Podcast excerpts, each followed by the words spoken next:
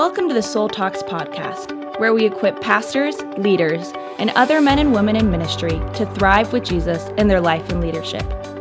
Now let's join Bill and Christy Gaultiere, doctors in psychology, spiritual directors, and founders of Soul Shepherding. Hello, Soul Talk community. We're so glad to have you following Jesus with us and joining in in today's Soul Talk. I'm blessed today to have, instead of having Bill with me today, I have a colleague of ours, Aaron Damiani. And Aaron is special to Bill and I because he is someone who has been following Jesus, the shepherd of his soul, but he hasn't been doing it alone. Aaron is a he has an MA in biblical exegesis, and he's the lead pastor of Immanuel Anglican Church in downtown Chicago. And Aaron and his wife Laura have four school-age children. And Aaron, I've just been so impressed with how intentional you've been with stewarding the health of your soul as a minister of the Lord. That's so important. It's so hard to do. But you and Laura have been really good about that. You've come away, you've gone through all of our Soul Shepherding Institute, four retreats that that week long retreats that that includes and you've come to, to two others on top of that and meeting regularly for soul shepherding spiritual direction and counseling and for coaching. You've, you've kind of taken in all that soul shepherding has to offer and it's helped support you in your ministry and that's why we exist. So we're just so grateful for you and have loved getting to know you over the last decade and just seeing a part of what god's doing through your life through your ministry as a writer as a pastor as a father as a leader in the anglican church and in the downtown chicago area. So it's just been an honor to know you and it's an honor today to get to have a soul talk with you about your new book earth filled with heaven Oh, Christy, for all those reasons and more, it is a huge honor to be part of the Soul Talks conversation today. I have huge respect for you and Bill. Uh, you've poured so much into my life and ministry, and I've also been a part of this Soul Talks, you know, audience as well, and gained a lot from it. So to have a chance to talk with you today is a, a lot of fun and a great honor. Oh, thank you. Well, as I read your book, I just really appreciated the great job that you did of really translating the traditions and the culture of liturgy as, as an Anglican pastor to the general population who maybe is unfamiliar with that or, or even uncomfortable with it. And then I especially appreciated your passion for Jesus and his church and how that just came through so beautifully.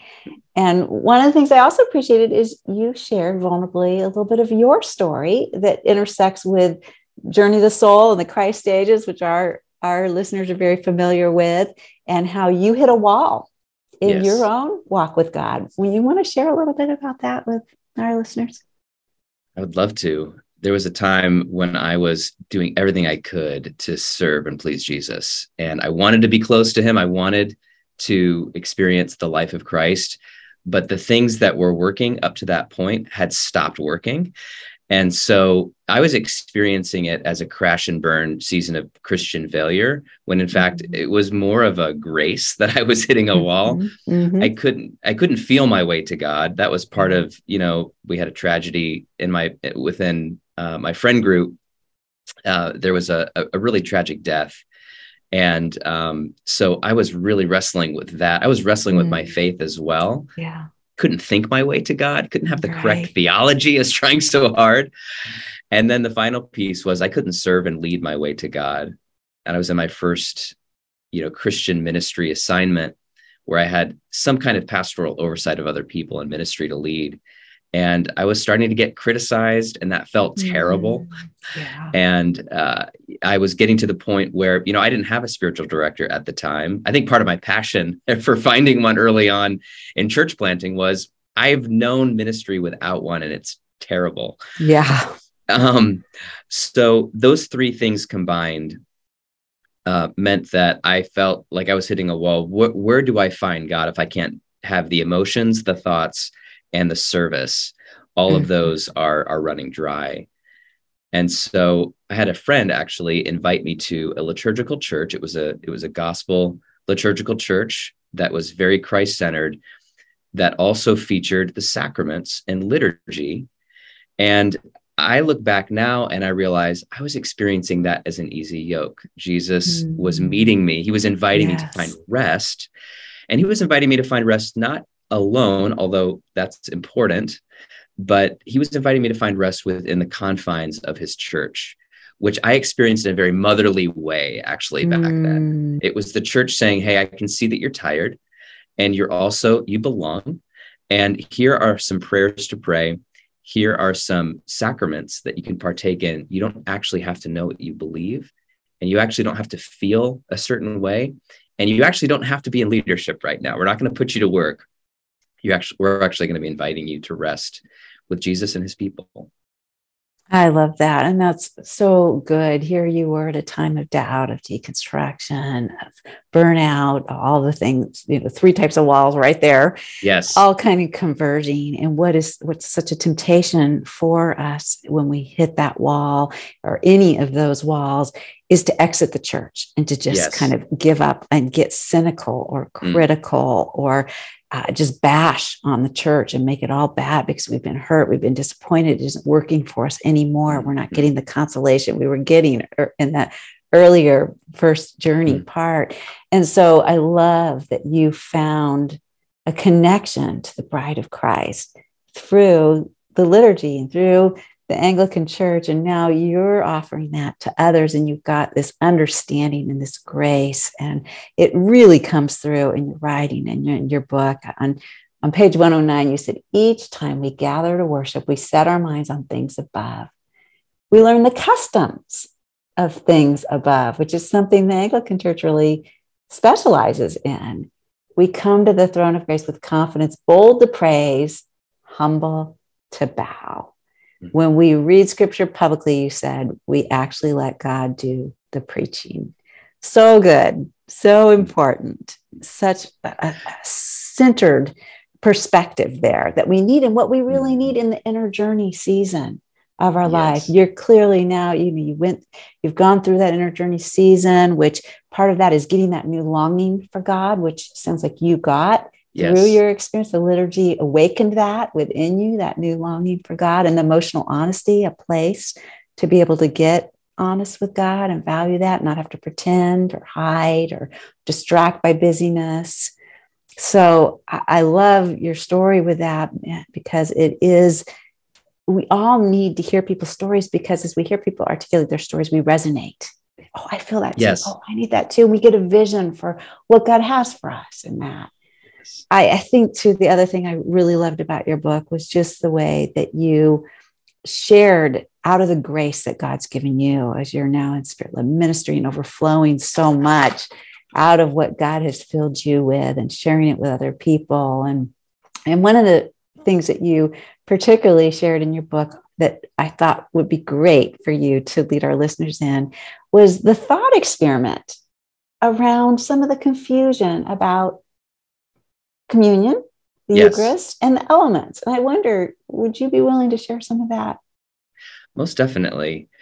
Sometimes, you know, when people think about the Lord's Supper, they're really careful to not be, you know, idol worshiping. They don't want to be thinking of physical things as having sort of supernatural idolatrous qualities which i totally understand we we don't want to mistake you know the creator god with his with his creatures and with his creation and so sometimes with the eucharist or with the lord's supper we can actually bring more suspicion than faith mm-hmm. and and miss and miss what jesus is offering and so the thought experiment I invite people to do in the book is just to imagine, you know, imagine that you had made a gift for somebody that you really loved, someone that you would give your life for, and you spent you know say 3 years developing this gift or even 3 months you know pouring your heart and soul into maybe it's a poem maybe it's something that you're making out of wood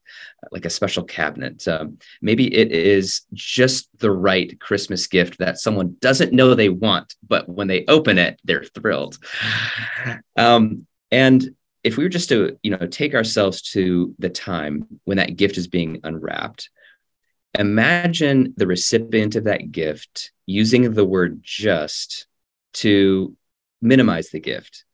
And all they did was to see the physical properties. Let's say they saw a cabinet and they said, why, why are you making such a big fuss over this gift? It's just a slab of wood nailed together, glued together.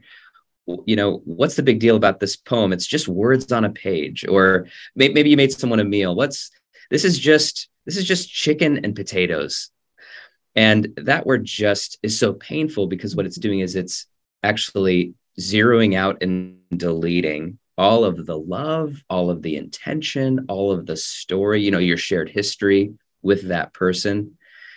We can do that with the Lord's Supper. We can say, we can take Jesus's gift of this bread and this wine, which he is intended for us to, at the very least, remember his death at the very least. Yes. At the very least, to remember that he's with us. And we say, it's just bread, it's just wine, or it's just grape juice. What's the big deal? This isn't really special. And especially in the COVID times when it like mm-hmm. had to be, you know, sealed and in those, you know, those like plastic wafer type situations.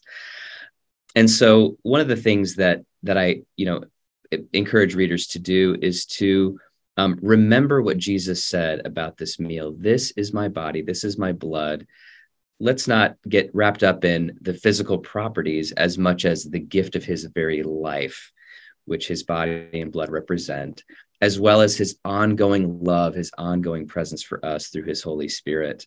And then when we do that, boy, we can see the rest of his creation with a lot more reverence, and especially our fellow image bearers that we're taking communion with that are part of the church.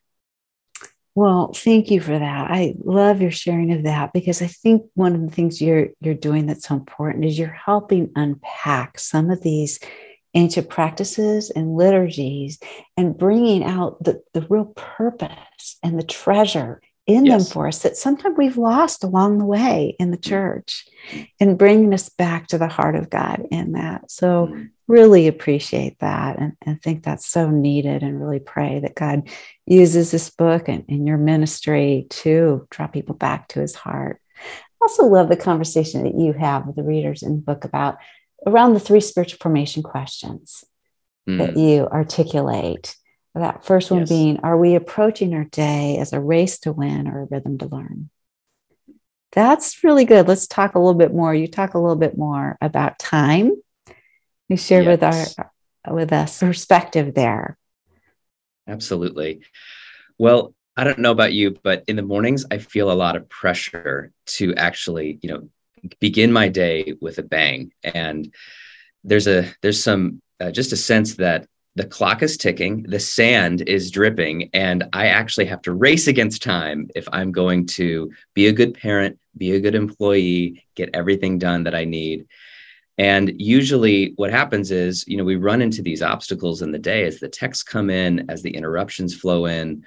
When we feel like I'm more and more behind, the longer the day goes, the more internal anxiety I have combined with exhaustion and just at the end of the day you just want to sort of collapse. And um, because if you're going to race against time really time's always going to win. Time mm-hmm. doesn't have a body. Time does not have a need to sleep. We do. And so um, one of the things that the ancient church calendar does and especially the daily office is it actually arranges time keeps time in such a way that we're honoring god's grace as being operative and uh, overseeing the way that our, our life is, our, our days are shaped. And so, uh, one of the things that uh, we do in the daily office is actually we begin our days at night. And so, if you can even imagine at the dinner table tonight, lighting a candle and and celebrating that that you are beginning a new day that god is beginning his work even as many of us are ending our work some people work at night and and there's provisions for that. Um, so, uh, what that does is that actually allows us to begin our days with grace. The fact that God is is working and we can rest, we can eat, we can uh, we can sleep, and then when we wake up, we actually wake up into God's grace. He's been working all night long, and then when we come to pray, we're not we're not actually ticking off the list of I'm going to do my quiet time now, but actually I'm going to enter into the grace that is there for me. I'm a child of God. I have nothing to earn. And then what happens is our days are then imprinted with God's grace, infused with his grace. And when we pause along the way, we're just keeping the heartbeat of the rhythm of God's grace, which began when we lit the candle the night before. Yeah, so good. I, I highlighted some things that you wrote on time. It said, in the hands of God, time can be our teacher. Yes. Which is so important rather than us just trying to numb ourselves against it or fight it, kill it, race against it. Yes. And then you said, instead, it's a good gift from the Father, and let's let our mother church hold us while we kick and scream as she patiently teaches us to keep time. And I love that little word picture because, of course, as a mother, I've held the kids kicking yes. and screaming yes. as I'm trying to patiently teach them. And so you've just illustrated here some of the ways that the church, through through these ancient practices, can help us learn and learn from God how to how to keep time, how to march in step with God in the time instead of that trying to numb it, race it, kill it, fight it. Really important, really good. So that second question, do we inhabit our week now? We were talking about day. Do we inhabit our week as if it's a prison or a cathedral? Talk to us about that. Yes. So I have experienced weeks that felt like I was in a prison sentence. Mm-hmm. And I was, I thought, I wrote particularly about a job that I really didn't like, that where I was a receptionist and I was doing menial work. I felt that I was not being challenged enough. I felt that I was not in my, you know, calling, which in many ways I wasn't. And nevertheless, this was God's provision for me of, of work.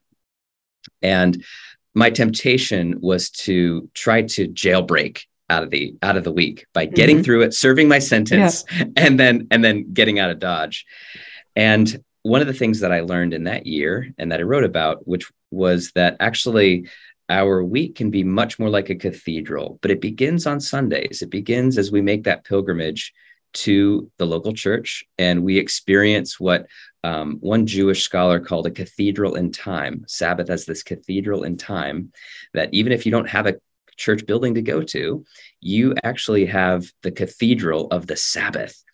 And this is a, you know, again, God's grace meeting you in worship as well as in, you know, time of just enjoying, savoring your family, your friends, God's creation. And what happens then is you think about like a an ancient village with a cathedral at the middle. Our week becomes revolving then around that cathedral in time. And so we are we are sent from uh, this cathedral of the Sabbath into the rest of our week where we carry with us the the aroma uh, and the beauty that we received on that Sabbath day. Mm-hmm. Yes, so good. Such a such an important perspective change. Mm. Hmm. And we really can't begin to understand and celebrate and practice Sabbath without that vision of it. So yes. thank you for that. I love that. That third one is do we mark the season of the year as a consumer or a pilgrim? And mm-hmm. as Americans, especially, we look at seasons of the year as a consumer. Look, the fall's coming. We're looking for the pumpkin lattes, right? the pumpkin yes. pies, all the pumpkin. You know, Trader Joe's is going to get filled with the pumpkin products, and you know, then Christmas comes right after that. Sometimes we even miss Thanksgiving there, which is such an important example of if we approach the church year as a pilgrim. Yes. So, share a little briefly about that with our listeners. Yes. So the I will just want to say that I experienced the same consumeristic temptations mm-hmm. that everyone listening experiences in our culture. And actually, so much of it is good. So much of it yeah. is is wonderful. I love, you know, pumpkin pie and Christmas gifts. I think what happens though is the pressure to purchase our way into meaning and connection. Uh, actually, that that doesn't work. Mm-mm. And the the depth that I have experienced by stepping into very imperfectly the church calendar, starting with Advent. Um, actually, for me, I have experienced this idea that my pilgrimage to the heart of God with the people of God, um, walking the story of Jesus, what happens is that that sense of meaning that I'm chasing with my consumer dollars, that's actually available to me without having to to purchase my way into it. Of course, I you know give to the local church, but uh, for me, it's actually and for many others, it's a way for us to inhabit the story of the gospel in a three dimensional, tangible way, using color, using symbol, using some ancient practices along the way, some family customs that really help us as these embodied creatures to really feast, to really celebrate, and to do that with people that we wouldn't otherwise maybe even know or notice mm-hmm. if we were only living the consumeristic life. The the fasting of Lent gives way to the feasting of Easter, the the, the solemnity of Advent as we remember the second coming of Christ, gives way to the 12 days of rejoicing at Christmastide. And um, along the way, the glory of Christ, I think what it does is it makes some of the appeal, it takes away some of the the false appeal of these consumeristic, um, you know, invitations that are all around us, pressurizing and promising. So good. I, I, really appreciated too on page 155. You said the ancient gifts of the church are not collector's items. We can make them into collector's items and think that's what they are and, right. and cheapen them. Yes. You said there are mission critical supplies for life and death rescue operation.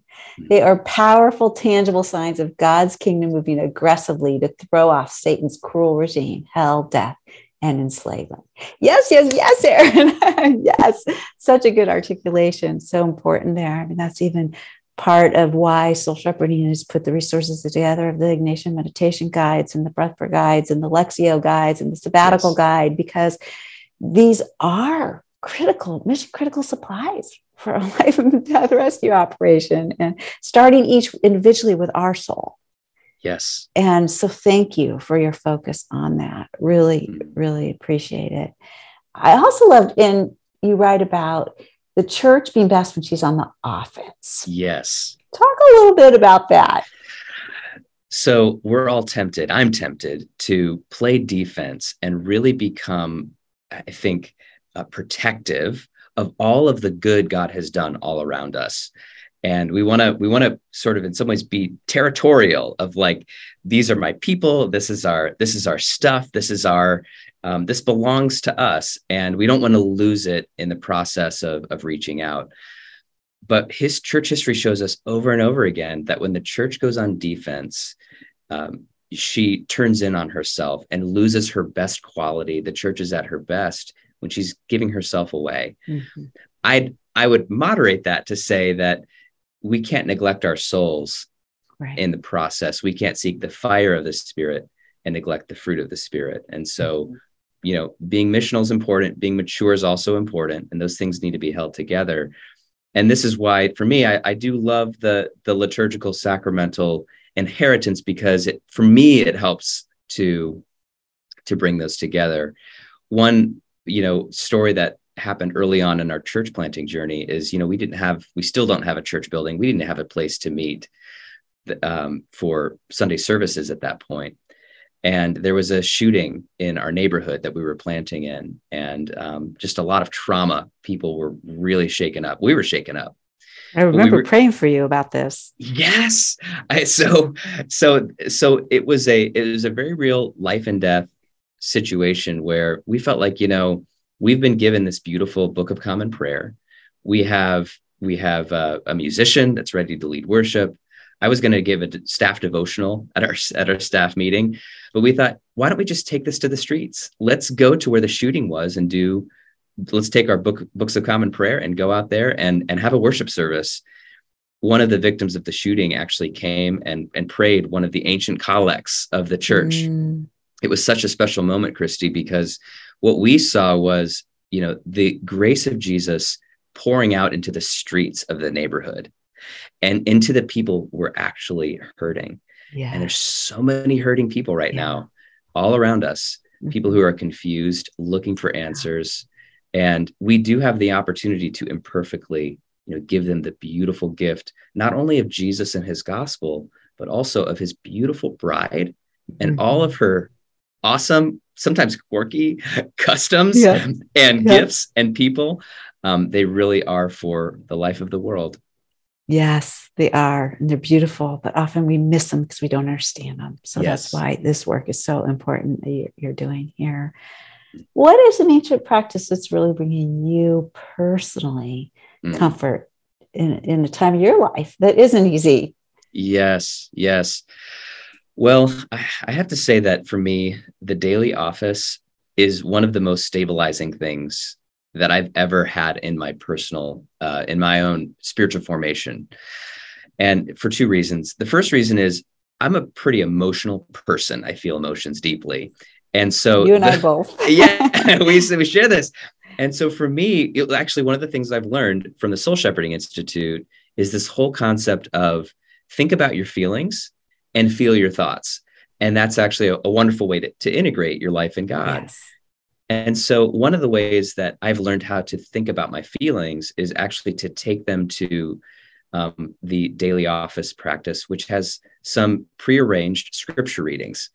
And, you know, whether it be Psalms, a reading from the Old Testament, reading from the New Testament, etc., as well as some old prayers that are really scripture. It's like poetically arranged scriptures.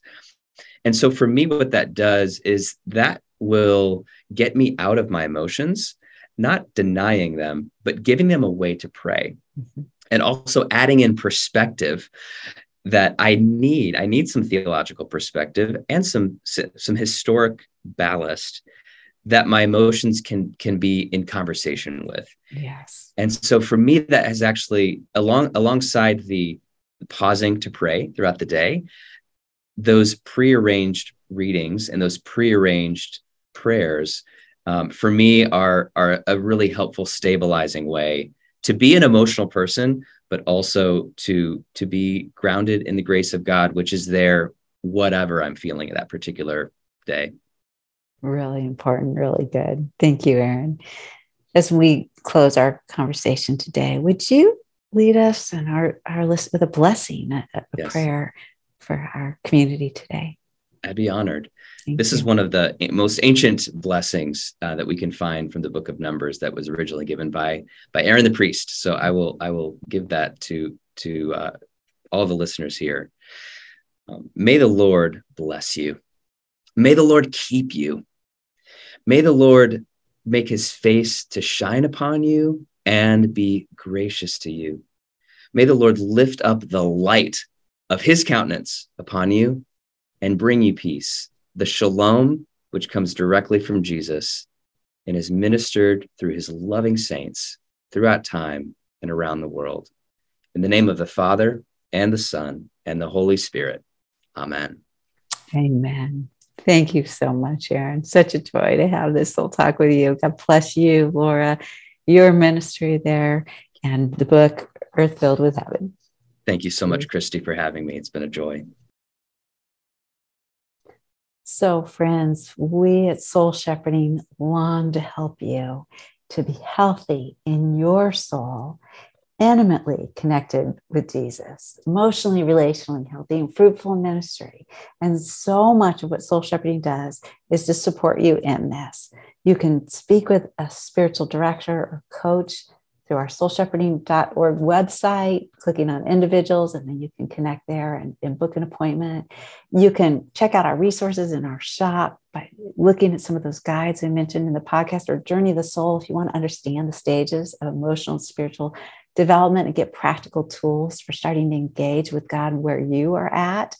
And then we also have through our Soul Shepherding Network, a community to connect with, a community to connect with a safe place through different soul care groups that we have unique for you, as well as tools that will help you, tools that help you with some of these ancient practices and disciplines. And then, as well, we encourage you to get Earth Filled with Heaven, Aaron Damiani's book, anywhere books are sold too. Thanks for following Jesus with us. Thank you for joining us on the Soul Talks podcast. To find out more about growing in your life and leadership, subscribe to the podcast and visit us at soulshepherding.org. You can also find us on Facebook, Twitter, or Instagram